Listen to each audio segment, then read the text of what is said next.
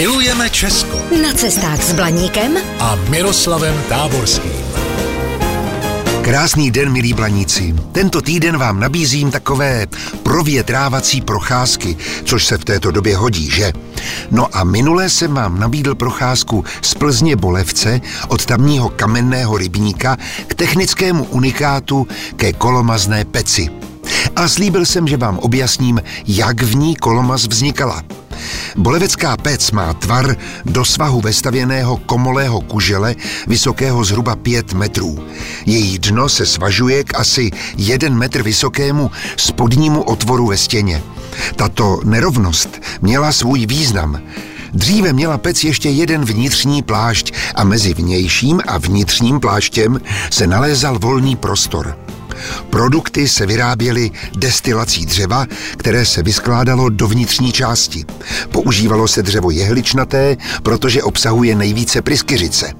Po naložení pece se horní otvor zakryl a v prostoru mezi plášti se rozdělal oheň. Dřevo uvnitř nesmělo chytit. Působením tepla přes tenkou vnitřní stěnu se začaly postupně uvolňovat různé tekutiny, které vytékaly po šikmé podlaze otvorem do připravených nádob. Jak teplota rostla, měnil se druh vytékající kapaliny. Nejdříve se ze dřeva uvolňovala pouze voda. Po dosažení 100 stupňů Celzia se již začal uvolňovat dřevný líh a dřevný ocet. Při 150 stupních Celzia se přidal terpentín. Když dosáhla teplota 270 až 380 stupňů Celzia, řinula se zevnitř světlá žlutá pryskyřice, která se pak upravovala na kalafunu nebo bednářskou smolu.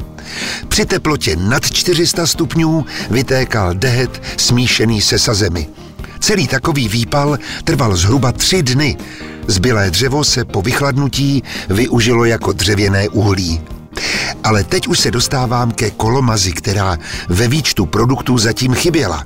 Ta už se totiž vyráběla mimo pec, když se dehet smíchal s vápnem a živočišným lojem. Kdy vznikla unikátní bolevecká památka, se přesně neví. Přestala se využívat asi v polovině 19. století.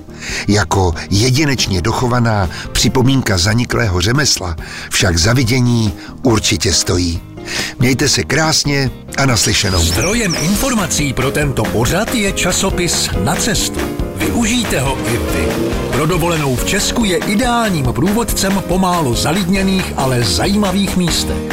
Více na stránkách na cestu.cz. Vaše cesta po Česku může být dobrodružná, romantická, adrenalinová, prostě všechno, jen ne nudná. Jsme Allegria, firma na zážitky po celém Česku.